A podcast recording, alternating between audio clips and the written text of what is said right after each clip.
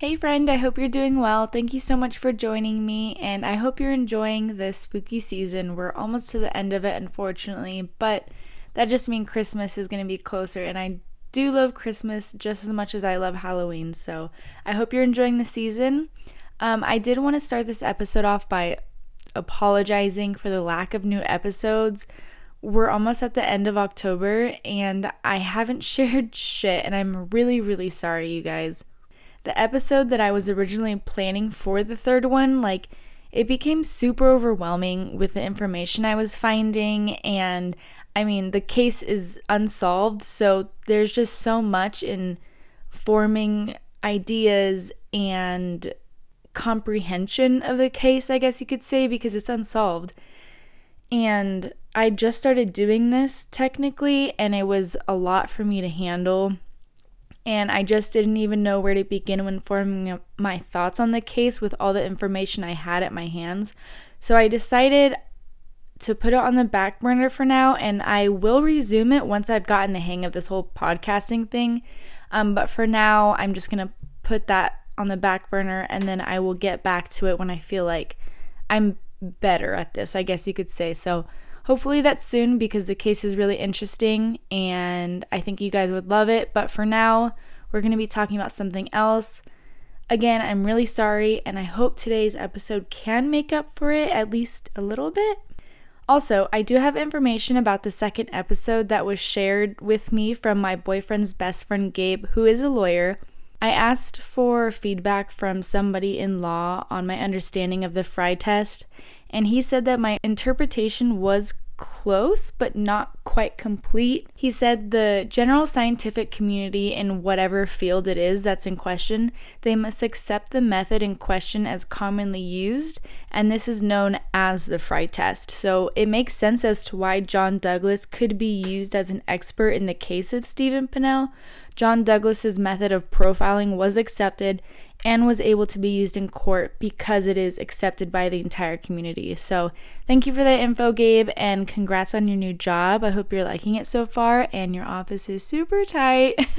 Anyways, we're currently almost at the end of spooky season, like I said, unfortunately, but I figured we could change things up a bit for this episode and look at something that's not technically a crime, but still very cruel and unusual, and in the end, kinda ghostly bit. For me, I personally believe that when the world of our reality, yours and mine, and the world beyond ours collide, there seems to be a common thread, which is more often than not mistreated or murdered people who haven't been able to get to their final resting place in today's episode, we're going to talk about the Trans Allegheny Lunatic Asylum and what happened behind the walls of this seemingly beautiful asylum for the mentally ill, the aftermath of the harrowing conditions this facility's patients had to endure, and the spirits of those who are still dwelling in the hallways of this haunted asylum. My name is Lauren, and you're listening to A Nightmare on Their Street.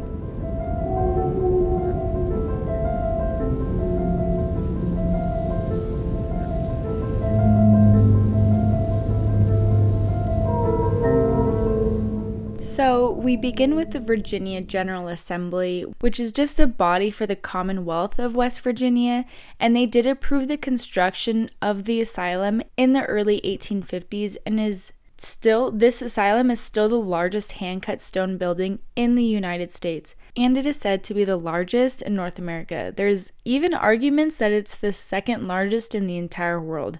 Architect Richard Snowden Andrew was hired to prepare drawings for the building, and then he submitted them to a Dr. Thomas Kirkbride, who was the Philadelphia hospital superintendent.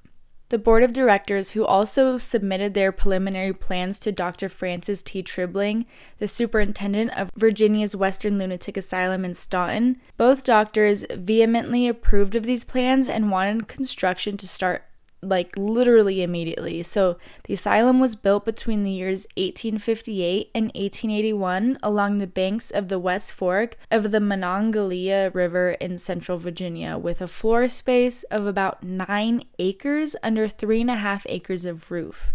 So it had multiple floors and wings that made up the building, and it's resting on a total of about 300 acres of land.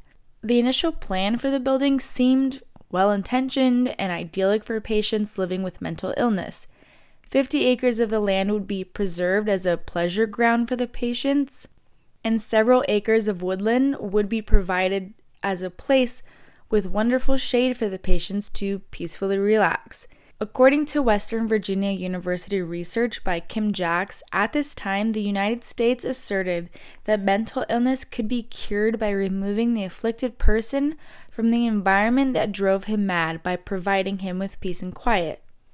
The asylum was built to hold 250 patients, and Dr. Thomas Kirkbride intended for the building to have like long wings that would allow for sunlight and fresh air to move throughout the building, but also allow patients to have privacy in order to get that peace and quiet he said would help the patients. I mean, in theory, that sounds like a nice, suitable place for people who needed help. I mean, who doesn't want to like hang out in the woods with nice air, you know? Maybe not. That actually sounds kind of creepy. I don't know why I said that. West Virginia didn't even become a state until 1863, so opening this facility was a way to help establish this new state and relieve some of the crowding in the other two hospitals within the area. I'm drinking a beer right now just to I haven't recorded in a while, so I need to like loosen up a bit. I don't have to get up early tomorrow cuz my classes don't start till later. So I'm having a couple beers. So if you're listening to this during the evening, uh, crack a beer with me so we can have one together.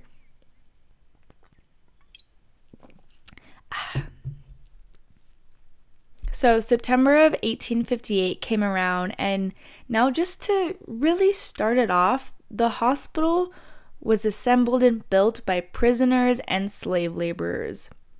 The inmate crew were part of the Western Penitentiary of Staunton and in the beginning of 1859, Governor Alexander Wise requested that more prisoners be transferred in order to get the construction done even quicker.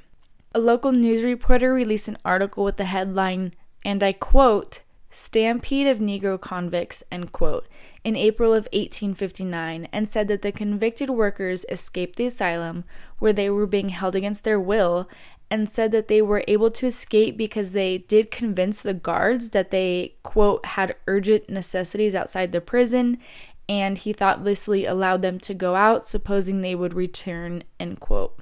The men that had escaped ventured into unknown territory. I mean, this is a seriously heavily wooded area, and they did become lost and separated from one another, and unfortunately, they were all recaptured within just a few days. Construction could not continue for a period of time in 1861 because the Civil War broke out while they were building the asylum, and it wasn't really on the forefront of anybody's mind until there wasn't so much conflict. They were still continually building it, it just wasn't so much because, I mean, there was a war going on, obviously. So, during this time, the surrounding grounds of the site were used as Camp Tyler for the Union.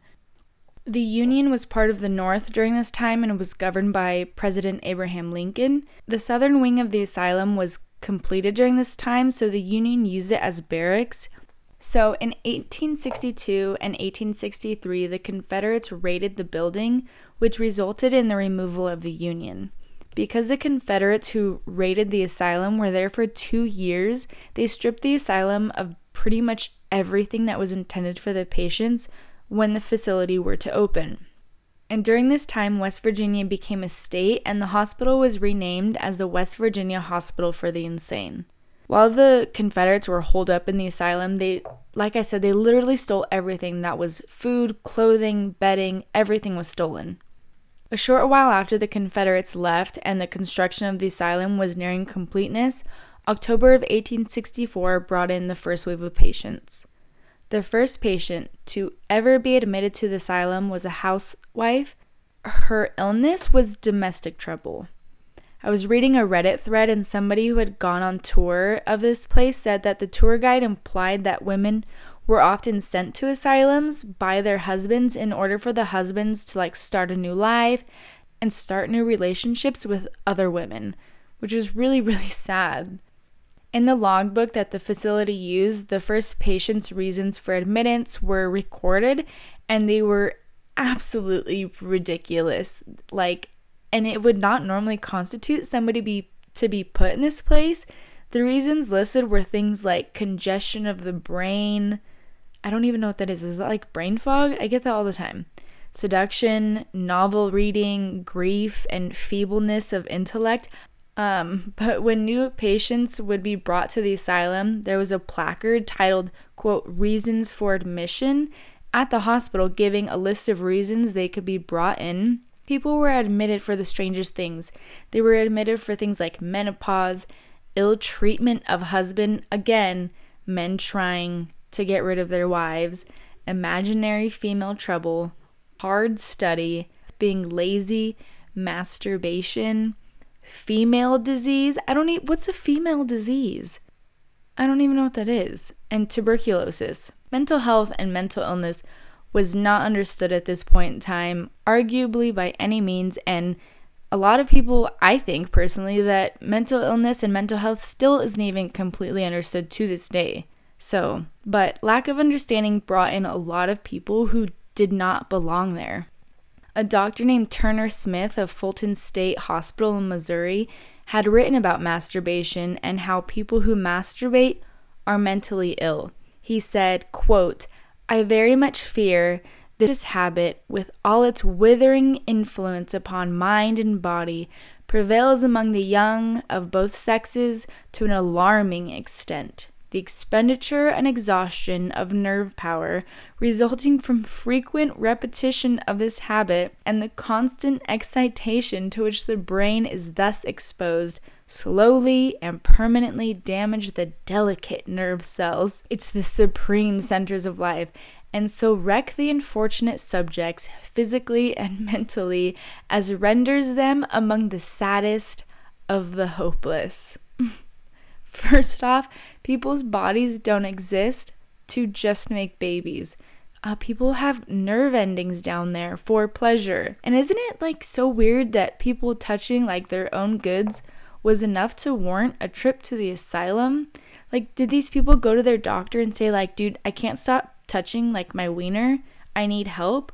Or did they like just assume that they like did the doctors just assume they couldn't stop touching themselves how did that conversation even happen or how how did someone even find out that they were masturbating like did a family member catch them and then commit them to the asylum it makes no sense i need answers here maybe maybe patients confided in their own doctors that they masturbate anyways places like this were basically a dumping ground for the people who others didn't want to deal with or take care of, and some asylums would even pay people to drop off patients to them, even if the person wasn't suffering from any mental illness or physical ailments. From the beginning of it, the asylum was meant to be a self sufficient place for 250 patients where they could grow their own food, they had dairy animals, a reservoir for needed water supply, and a coal mine was even nearby that supplied fuel for heat needed during the winter because West Virginia gets cold as frick. The clock tower that loomed over the grounds was erected in 1871 and stood at 200 feet tall, and the four floors that made up the base of the tower was made for the main offices, personnel to live there, and a large ballroom.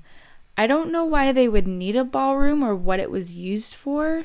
Maybe like activities. They didn't I never found anything about why they needed a ballroom, but maybe maybe it's for arts and crafts or something. I don't know.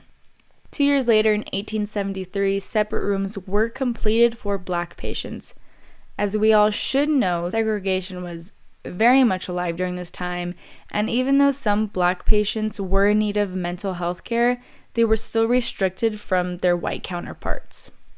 Construction to finish the entire asylum continued on until 1881 and costed the builders $725,000, which is about $19.5 million today. Once construction was completed, there were more than like 700 patients in the building, which was meant to only hold 250. The walls in the building were two and a half feet thick. These thick walls absorbed the sounds so nobody on the outside could hear what was happening within them. During this time, I'm sure you all know at, about at least one brutal and cruel ways doctors thought that they could heal people or even test new procedures. but these tactics don't stop at what we all know as lobotomies.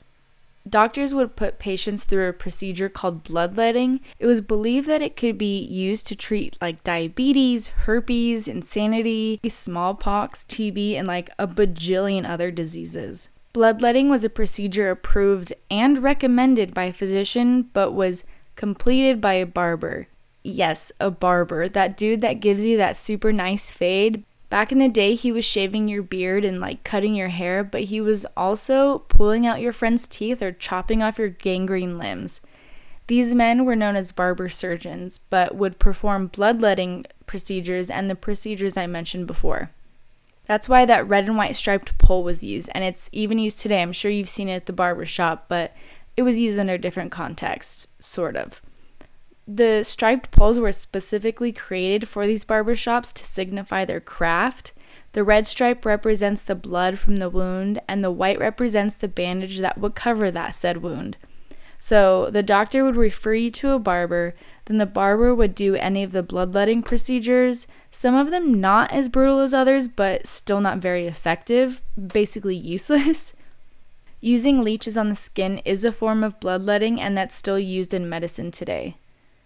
One of the techniques used back in the day was called phlebotomy, and phlebotomy is still done today. When you go get your blood drawn to go get labs done, it's a phlebotomist doing it or a method called venesection, which I think in Latin or Greek or something means um, something like letting the blood breathe. And it was where blood would be drawn from one or multiple larger veins, or they would use a method called arteriotomy, where an artery was punctured in the temples of your skull. Another method was known as scarification, where the blood vessels that are superficial to your skin or like near the surface area were opened with a syringe or a spring loaded lance. Once the blood was drawn out with like a glass cup that had hot air inside, it created a vacuum. Today you'll see like athletes doing this and other people using this uh, cupping technique, which is essentially the same thing, but their skin is closed. But their skin is closed and the blood doesn't escape so it just gets raised to the surface. With scarification, cupping is done on an open wound, so it basically just like bleeds you dry. The machine used during scarification was called a scarificator, where the spring loaded gears snap the blades through slits on this machine, and it's kind of like in a it's a rectangle, and these blades move in a circular motion like those giant like farming rotary blade tractors, but they're small and they're for your arms. Even our first president, George Washington, he even asked for bloodletting to cure his sore throat or like throat infection that he got from weather exposure. And this he had this done for like well over 10 hours. Medical staff withdrew 3.75 liters of blood, and based on his weight and height, he maybe had about 7 liters of blood and you're more than likely to die if you lose 40% of your blood. And with my calculations, he may have lost about 53% of his total blood volume. So you're, you're to die. But that's beside the point. So that technique was used on patients, but they also might have had to endure insulin coma therapy or insulin shock therapy. This method wasn't introduced into hospitals until after 1900 when the procedure was founded in 1927. This treatment consisted of repeated large, like huge doses of insulin that would bring patients into comas on a daily basis for weeks or months at a time. It's also been documented that courses of insulin administration went on for up to two years on just one single patient. Two years. There wasn't a specific guideline for this procedure, so most hospitals did what they figured was best for this treatment. I'm putting my fingers up in quotations, best for treatment. Um, because putting someone to a coma with a shit ton of insulin is not not right. The comas lasted about an hour at a time, and during this time, some patients would experience seizures, which some facilities and many physicians across the United States believed was actually beneficial to the patient. And some would even put the patient through shock therapy or drug therapy while they were in a comatose state. This was mostly used for schizophrenia in the 1940s and 50s and was the most commonly used procedure during the beginning of the 20th century.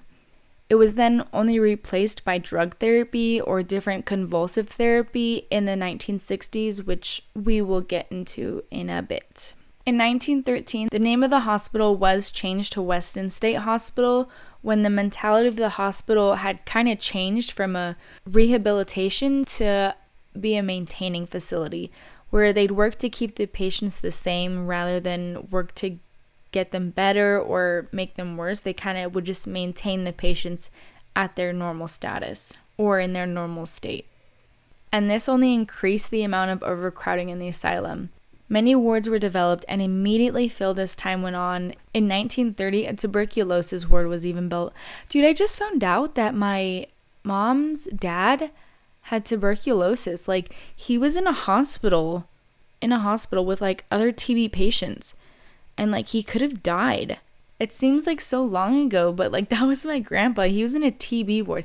Anyways, that's beside the point. So, over time, patients had set fires to different areas of the asylum, but the largest was set by an 18 year old male in October of 1935, where the entire fourth floor of the hospital was set on fire.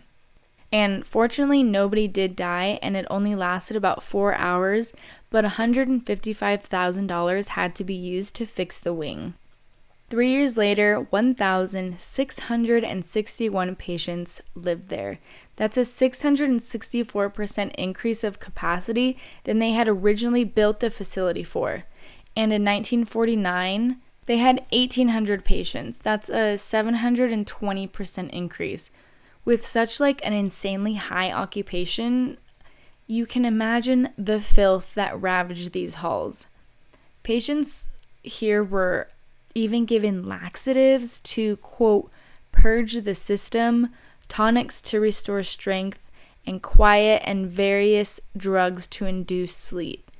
If through the temporary administration of alcoholic beverages the patient can be induced to remember his misery no more, we consider the treatment justifiable, end quote. So, patients were given laxatives, probably accidentally shitting their pants on a regular basis, and then on top of laxatives, they were given alcohol. I don't know about you, and this might be TMI, but I drink alcohol, obviously. I'm having a beer right now. But, and beer is my drink of choice. But alcohol poops are a thing. And if you drink, I'm sure you've experienced it. Now imagine the alcohol poops tied in with a laxative. It would be impossible not to shit your pants. I'm sure the hospital was far from sanitary at this point, with people constantly having like uncontrollable bowel movements. The Charleston Gazette, which is a local newspaper, had reported on the living conditions of these patients and said the patients were trapped in tiny rooms, there was no heating in Virginia's cold winters, and living in their own filth and there was literal feces smeared on the walls. So people were shitting everywhere. There was poop everywhere. Another method um, for patients who were considered easily excitable, they were placed in ice baths where a patient would be submerged from their neck down in ice cold water. This was considered hydrotherapy, and patients were placed in these baths in a hammock that was like suspended in the ice cold bath water and sometimes the patients would stay there for hours or days. And these patients would be forced to wear bandages over their eyes and ears because all of these actions tied together would cause like fatigue without hurting the mind and quote it stimulated excre- excretory functions of the skin and kidneys. Now, I'm not a licensed physician, but I don't think covering your eyes and ears while sitting in ice water makes your skin and kidneys function better. But, anyways, if that didn't work, wet or dry packs would be used on the naked body of patients. So, outside of the water, they'd have blankets soaked in freezing water wrapped around their body like a mummy, like super tight on their skin, and a cold pack on their head. They, they would basically like induce hypothermia, I feel like if a dry pack was used, they'd just be wrapped in a blanket for like one to three hours, probably tightly bound, which sounds claustrophobic, and I would probably throw up. Another method of treatment that hospital staff used was seclusion cells and confinement cribs. I mean, we all know what a seclusion cell is and what it can do to people, and it's no bueno.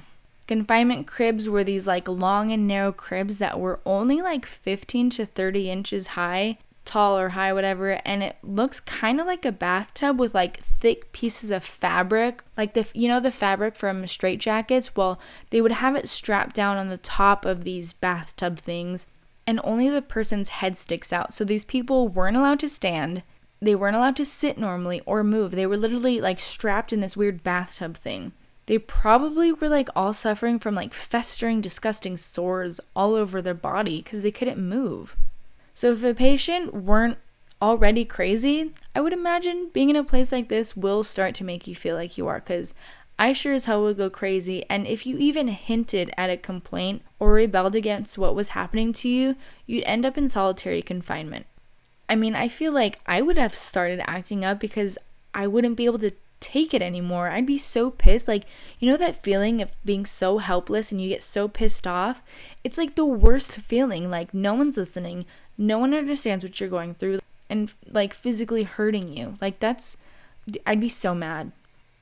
So, with this new era coming around where certain therapies were no longer being used uh, new ones were introduced, as well as the use of new antipsychotic drugs. In 1950, a psychology department had been formed here where one psychologist had examined 147 patients with electroshock treatments given daily, which resulted in thousands of treatments being given. One person had even died from these treatments because of an underlying cardiac condition. These treatments were a cheaper and a more effective way to make a patient convulse, which we said earlier that seizures were thought to be a great way to heal patients with a mental illness. And now we know that's not true, and repeated seizures can actually cause brain damage or injury. Uh, pa- these patients would begin to lose higher cognitive processes and emotions that caused fantasies, delusions, and paranoia. The patients who had initially came in for schizophrenia treatment, they according to these physicians, I don't know how true it is, but they did have their symptoms decline, but so did their overall mental functioning. Now, if all else failed, if all the treatments were given to you and it all didn't work, you were getting a lobotomy. The lobotomy was brought into American hospitals in 1936. Dude, that wasn't even a hundred years ago. So between 1936 and sometime in the 1950s, 70 transorbital lobotomies were performed at this asylum, and in the entire United States in the year of 1945, 150 lobotomies were performed. And within a four year span, that number jumped to 5,000 lobotomies that were performed across the states. 228 of those were done by one doctor in 1952 in the state of West Virginia. You know, I'm surprised they didn't have barbers performing lobotomies. Kind of seemed like their forte. There were different kinds of lobotomies. The first was a prefrontal lobotomy where holes were drilled in the front side of the skull and the surgeon would like take alcohol and insert the alcohol into the drilled holes which would cause the cells of the brain to die or they just cut nerve fibers. But you know, then drilling the skull took too much time. So they thought, "Hey, why don't we think of a way to crank through this procedure faster so we could get more of them done? That was when the transorbital lobotomy was introduced. To perform a transorbital lobotomy, a single or double pronged device was used and crudely shoved through the orbital socket of the eye, so underneath your upper eyelid. If you like grab your upper eyelid and like pull it away from your eye, like your eyeball, there's like that gap between your eyeball and your eyelid that's where they'd stick the prong and push it straight into your brain. For this hospital in particular, I didn't find any evidence that lobotomies were um, performed scrambly. Back in the day, sometimes doctors would get that pick and kind of, when they would shove it in there, they would like scramble your brain like eggs. But at this asylum, I didn't find any documentation that they would do that. Um, it was just kind of a single sharp blow to your brain. Either way, these lobotomies were performed to sever neural connections from the frontal brain, which we now know is used for cognitive control and working memory, organization, any kind of future planning, uh, understanding consequences of one's own actions, and focus. So people who would actually be released from the hospital after having a lobotomy done, um, they couldn't really function like normal people. It would it would have been like taking your kids to school in the morning and then forgetting that you need to pick them up in the afternoon because you have no understanding of future planning. You you physically cannot plan to do something later. These doctors claim that the lobotomies relieve depression, anxiety, delusions, panic, suicidal thoughts, and many other disturbances. Imagine going to your doctor and I mean, I've been asked this plenty of times, but you know how they ask if you've been depressed lately or if you've had suicidal thoughts? Now imagine saying yes and they're instantly like, to the lobotomy surgeon, we need to fix this. You'll be all right. We're just going to stick this thing in your brain and like just, you know, hope it all works out. That's scary. I don't understand how people like would open up to their physicians. Like, I wouldn't tell anybody anything. Like, I would just suffer in silence. In the book Psychosurgery, Doctors Freeman and Dr. Watts reported that 80% of the 623 patients that they performed lobotomies on in their careers up until 1950, including some at the asylum we're discussing, they should expect to be able to get home to their families and function like normal members of society.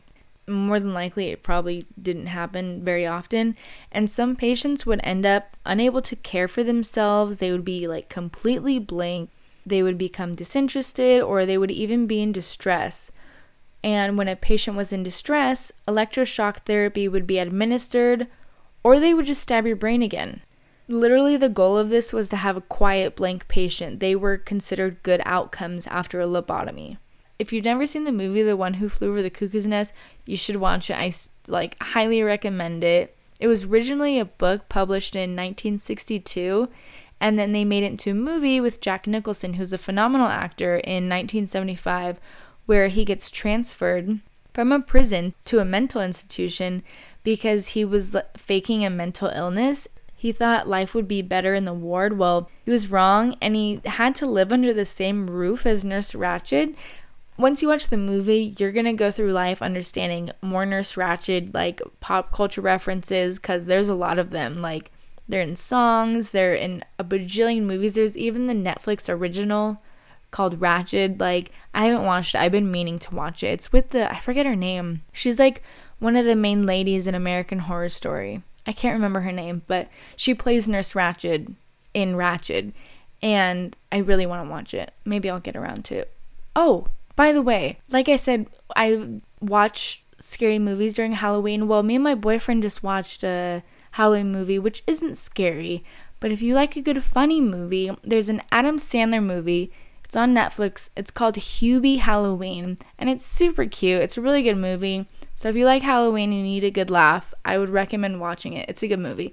Anyways, both of those movies are really good, and I think the one who flew over the cuckoo's nest paints a pretty good picture of what you and I are looking at today.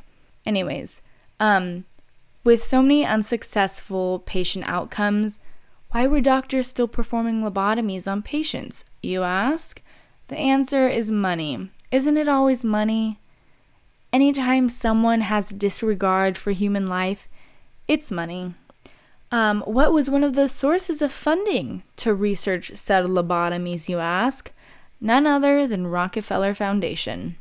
There's an actual annual report from Rockefeller Foundation from 1953 that is on the internet and I found it where the Rockefeller Foundation donated $23,400 to the University of London to further the research of lobotomies and the Neuropsychiatric Research Center in Wales wanted to further the study of neurochemical phenomenon and biochemical changes that cause contrasting psychological states when a patient is convulsing and under anesthesia. Rockefeller gave them $26,400.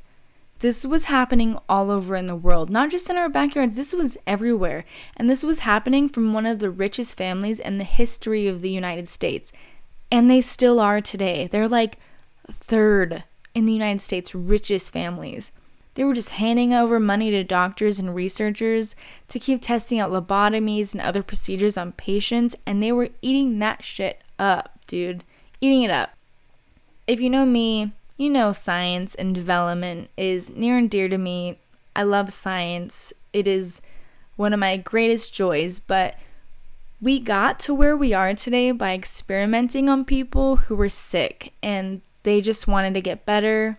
We've learned a lot and we've gained a lot to develop as a society, but this has been at the expense of an actual person, an actual human being. People died from hemorrhaging from this procedure, from lobotomies, or became blind or paralyzed. This wasn't even that long ago. But in the 1950s, the population of the asylum jumped to 2,400 patients. That's a 600 patient intake over the course of a few years with such a like large amount of people coming through the doors and an understaffed asylum, shit got real bad real fast in the 1900s in this place. Patients were murdering each other, dying of suicide, or lacked all ability to care for oneself. So, like I said, patients shitting themselves, yeah, well, no one was wiping their ass. So, you know, they just got like all kinds of shit wrong. A 38 year old female patient had died in 1927 when she was found restrained in a wet pack. She had bruises on her shoulders, arms, back, and lower limbs, and when her family saw the condition of her body after she died, they questioned what was actually going on in this facility. The day before she was transported to this facility from a different one, she was given eight doses of morphine. Doctors did consider her an excitable patient, and when she arrived, they put her in sleeves that only allowed her like arms and hands and feet to move in a foot in one direction. Stockings were tied around her ankles, and another one tied between her feet, and they also tied her to the foot of the bed and then a sheet was placed over her abdomen that basically like strapped her down and then it was brought around the side railing and it basically tied her to the bed. After testimonies given in court, it was concluded that the hospital and superintendent were not guilty of neglect or acts contributing to her death because it's possible that the morphine the other facility gave to her affected her heart. One patient had attempted to hang himself from the ceiling with a bed sheet, but the attempt failed, so two other males took that man and placed his head underneath the bed frame, and the two other patients repeatedly jumped on it until the bed frame was touching the floor, crushing his skull. Another patient in Ward 2 was murdered by another patient from being stabbed 17 times. Staff members were assaulted violently, and even multiple female staff members were raped by patients while they were working. One night, a nurse went missing and nobody knew where she went.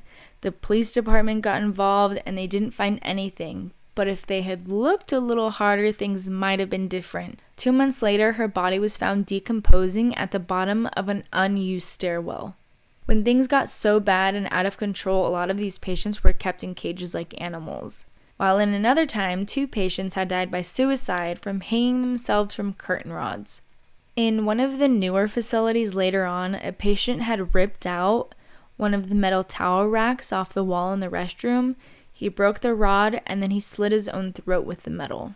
Things did start to improve later on as articles were written in the newspaper about this place and the public was actually made aware of what was happening in this facility. In the 1970s and 80s, there was like a huge decline in the patients coming into the institution and even more leaving. There was a nationwide trend in the US to have places like this shut down.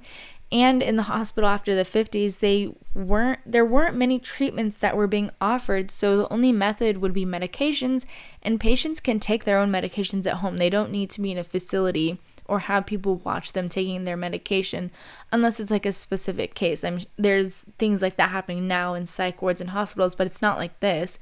There's just people who won't take their own medication without having some assistance. So the hospital began to have more fulfilling activities for the patients in the mid 50s. Like they had their own softball team, they had a poetry class. Uh, there were more improvements, and they were trying to make it a better hospital.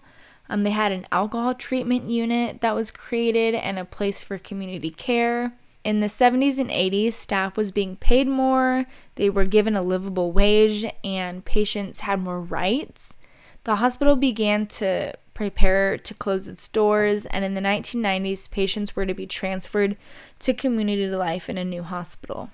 In 1992, another patient died by suicide. In that same year, a patient was murdered. One of the patients who had died by suicide during this time was a man named Brian Scott B. And he had obviously not been looked after properly because nobody knew where he'd gone and he had been decomposing for eight days. Nobody knew. The murder that was done during this time, they suspect that that same person had murdered multiple other patients during this time and a few years prior to this. The hospital underwent a new administration change, and just after this happened, a patient who had been released threw acid into the face of a police officer, and the hospital was sued for this. Two years later, in 1994, the asylum closed its doors to patients for good, and the building stayed empty for years. I just realized this was a year after I was born. A year after I was born, this this asylum closed its doors. Like it was open. Like the place that did lobotomies on people was still open for a year after I was born. That's that's crazy. That didn't even dawn on me until now. Wow. I want another beer. Should I get one? Maybe I will. But it did stay empty for years, but that was until August of 2007. The hospital was auctioned off and purchased by Joe Jordan for $1.5 million and it is now open for guided tours to understand the history of the asylum, and you can even take paranormal tours to see the spookier side of things, which brings us to the spooky portion of this podcast. I'm actually kind of scared to do this this portion of the podcast right now because my brother um wasn't home and I heard like tapping like a in his bedroom and like a creaking on the ground, like someone had stepped in there. And I was like super scared. And he's not home. And no one else heard it in the house. So hopefully I can get through this without looking behind me and being like super scared. Anyways, this brings us to the spooky portion of the podcast. There have been multiple accounts of hauntings or like paranormal sightings on the grounds and in these hallways. Over the years, as people died, they were buried on the grounds and they had a cemetery on the grounds. And today, there is said to be over 2,000 people buried there. These bodies belong to not only the patients, but the hospital staff, as well as soldiers from the Civil War. As we talked about before, the people who lived here were violent and they would rape and murder other patients. Those same murderers share the space with the people who fell victim to their violent actions. So, in the afterlife, those victims are sharing space with these violent people, if you believe in that kind of thing. The most well known ghost was a little girl named Lily. There are two stories about Lily and how she came to live in the asylum. People either believe that she was born while she was in the hospital, either her mother was a patient at the hospital, or her parents dropped her off and she also died in the asylum from pneumonia. It's believed that she was about nine years old at the time of her death, and her soul still lives in the asylum. She can be seen wearing a white dress, sitting alone in a room. Lily, she likes to play with the guests. As guests walk along the first floor, they can feel Lily holding their hands and tugging on their clothes. You can hear her giggles near her bedroom on the first level and if you happen to have candy on you, she'll steal it away from you. And if she wants to keep playing with you, balls will roll across the ground or toys will move on their own.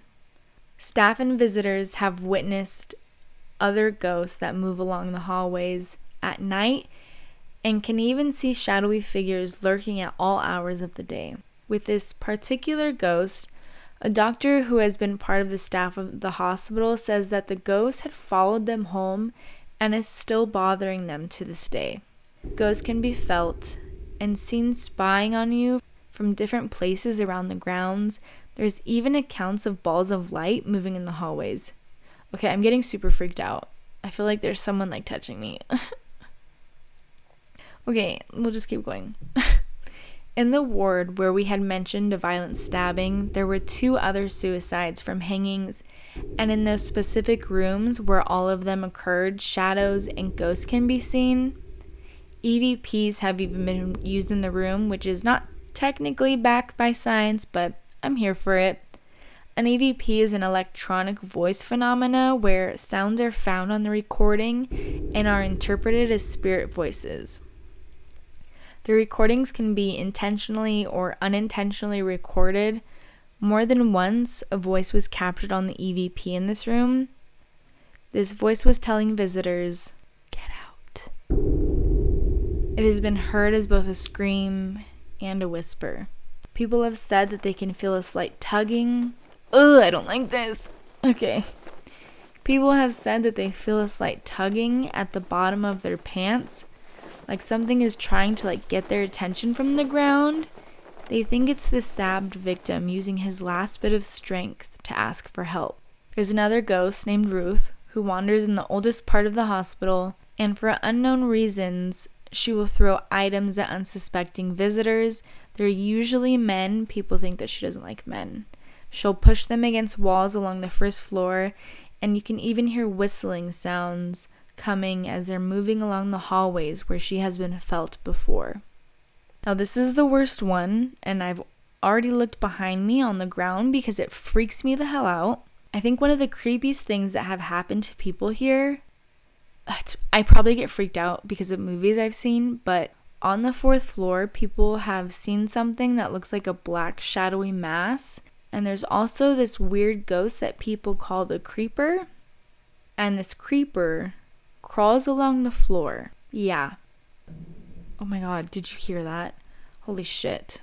Yeah, so there's also noises coming from the fourth floor that sounds like hands banging against the pipes on that same floor. And in the room where the doctors would do electroshock therapy, different noises can be heard coming from that room. Noises like a throaty moan, banging against the walls, doors slamming closed, weird, like deep breathing, and loud laughing that comes from the empty room.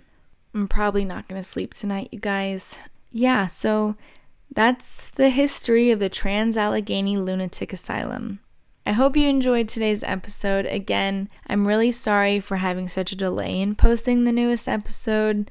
I really hope that I haven't lost too many of you. I really do love doing this. There's seriously so much that goes into this that, like, I got so scattered brained about it. I just didn't know what to do or where to begin. But yeah, I have this tendency of like trying to make sure everything's perfect, um, even though it's not, because if not, I'll hate it and I need to just like let that mentality go, you know, because it's not helping me and it's not helping the podcast. Because I do try my best and I need to learn to let that be enough, but Anyways, I'm spilling too much. So, yeah, I just wanted to say thank you and thank you so much for being an amazing listener. Um, if you did make it this far in the episode and you enjoyed the episode, I am doing a giveaway for stickers as a thank you. I had um, our logo printed and I'm obsessed, you guys. So, the profile picture that you see on social media, that like sticker, I mean, not sticker, that circle, I got it printed as a sticker. So, if you would like one and you like the podcast, the first five people to email me at a nightmare on their street at gmail.com with your name and mailing address, I will get that sent to you. That's a nightmare on their street. They're like T H E I R, a nightmare on their street at gmail.com. This will be ongoing, maybe until November 5th. Yeah. This will be ongoing until November 5th of 2021. So make sure you send me your emails and your name as soon as you hear this um, so I can get you your sticker. If you'd like to follow our social media accounts, Instagram is A Nightmare on Their Street, Twitter is ANOTS Podcast, and again, our email is a nightmare on their street at gmail.com. And if you would like to, I would really appreciate it. Apple Podcast reviews are so very helpful to me in the podcast. Um, but yeah, thank you so much for listening. I hope you enjoyed today's episode, and I'll talk to you very soon.